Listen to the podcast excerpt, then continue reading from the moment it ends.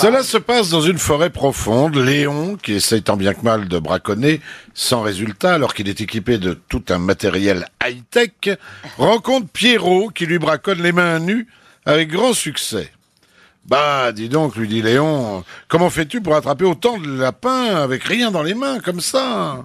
Et Pierrot lui répond, eh bien, tu vois, je me mets devant un terrier de lapin et j'imite le cri de la carotte. Si c'est un petit terrier, j'imite le cri de la petite carotte. Et si c'est un terrier moyen, je fais le cri de la carotte moyenne. Et si c'est un gros terrier, le cri de la grosse carotte.